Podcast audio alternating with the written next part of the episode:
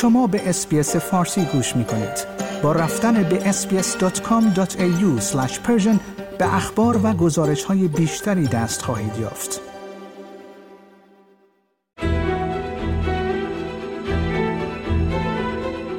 علی خامنه ای رهبر جمهوری اسلامی به تازگی در دیدار با گروهی از بسیجیان گفته است که دیدگاه جمهوری اسلامی به دریا ریختن صهیونیست ها و یهودیان نیست اظهارات او که در تضاد با مواضع تند قبلی اوست را چگونه باید تحلیل کرد همچنین در روزهای گذشته شاهد افزایش انتقادها از سخنان احمد وحیدی وزیر کشور درباره خودجوش بودن هجاببانهای مترو بوده ایم. چگونه است که وزیر کشور جمهوری اسلامی اینگونه سریح دستور وزارتخانه خود را انکار می کند؟ و نیروی دریایی ستاد فرماندهی مرکزی آمریکا گفته است که یک پهپاد ایرانی روز سهشنبه در اقدامی غیر ایمن و غیر حرفه‌ای برای یک ناوگروه آمریکایی در خلیج فارس ریسک امنیت پروازی ایجاد کرده است.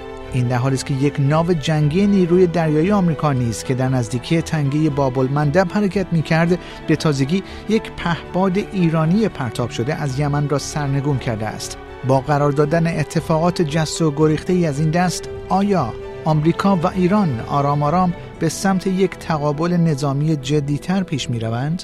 من پیمان جمالی هستم و در گفتگو با آقای مجید محمدی جامعه شناس و تحلیلگر مسائل سیاسی به این موضوعات پرداختیم.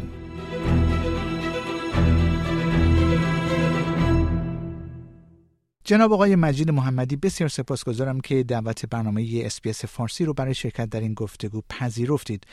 علی خامنه ای رهبر جمهوری اسلامی به تازگی در دیدار با گروهی از بسیجیان گفته که دیدگاه جمهوری اسلامی به دریا ریختن صهیونیست ها و یهودیان نیست. شما اظهارات آقای خامنه ای رو که در تضاد با مواضع تند قبلی خود اوست چگونه تحلیل میفرمایید؟ اول اینکه آقای خامنه ای قبلا هم این گونه سخنان رو گفته بوده اینطور نیست که این برای اولین بار ایشون سخنانی در این محدود گفته باشه آقای خامنه ای عملیات هفته اکتبر رو با بوسیدن شانه ها و بازوهای حماس تایید کرده. در این عملیات حدود هزار غیر نظامی از جمله زن و کودک و کهنسال سلاخی و سوزانده و کشته شدند. بنابراین از نگاه وی میشه همه یهودیان رو از من از میان برد. به ریختن اونها به دریا.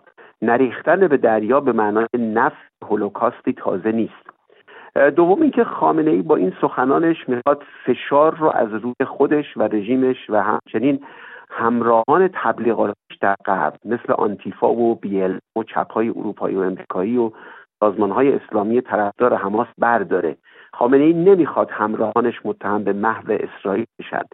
و سوم اینکه خامنه ای از این نکته حراسانه که اسرائیل و احیانا دولت بعدی امریکا اگر جمهوری خواه باشه برای بازدارندگی از این گونه قضایا به سراغ ایشون و رژیم الهیش بیان. و بدین ترتیب به موضع خاتمی در دوران ریاست جمهوری یعنی همه پرسی بازگشته. رژیمی که در ایران حاضر نیست هیچ گونه همه پرسی برگزار نمی‌تونه طرفدار همه پرسی در دیگر کشورها باشه. در روزهای گذشته شاهد افزایش انتقادها از سخنان احمد وحیدی وزیر کشور درباره خودجوش بودن حجاببانهای مترو بودیم. این در حالی است که در بخشنامه خیلی محرمانه وزارت کشور درباره روش برخورد با افراد هنجار شکن صریحا سازمان اطلاعات فراجا سازمان اطلاعات سپاه و وزارت اطلاعات را موظف می‌دونه که برای تصویربرداری و احراز هویت مرتکبین کشف حجاب و برهنگی در سطح کشور اقدامات گسترده انجام بدن. به نظر شما چگونه هست که وزیر کشور جمهوری اسلامی اینگونه سریح دستور وزارتنامه خودش رو انکار می‌کنه؟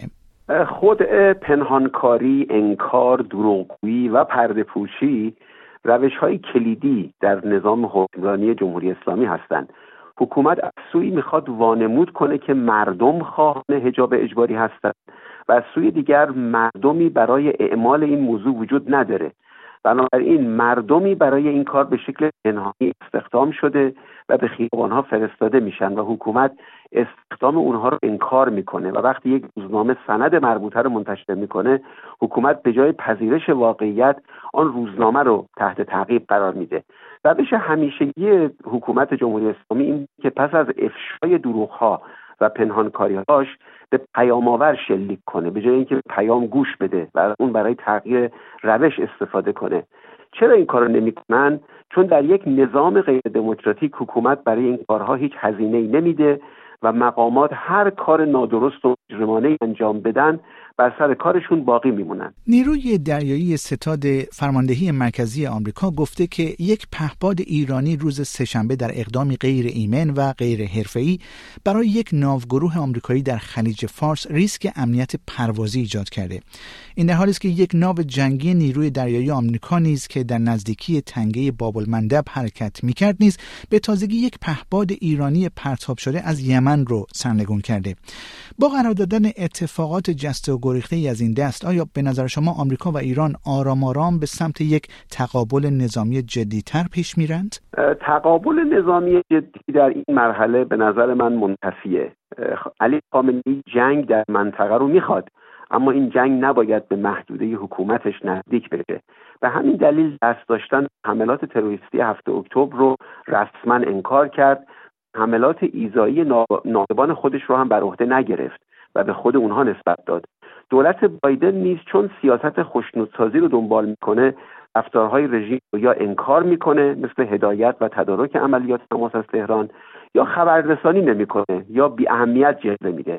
همچنین دولت بایدن نمی‌خواد انتخابات 2024 رو با یک برخورد نظامی شدید که از سوی مردم امریکا مورد فنی تحت مخاطره قرار بده. البته اگر در سال آینده یک دولت جمهوری خواه بر سر کار بیاد مشخص نیست که رفتارهای تنشزا جمهوری اسلامی در منطقه و حملات علیه نیروهای امریکایی در سوریه و عراق تحمل بشه. در حدود یک ماه که بیش از هفتاد حمله توسط نائبان رژیم اسلامی به مراکز نظامی امریکا در عراق و سوریه صورت گرفته دولت بایدن فقط سه بار پاسخ داده.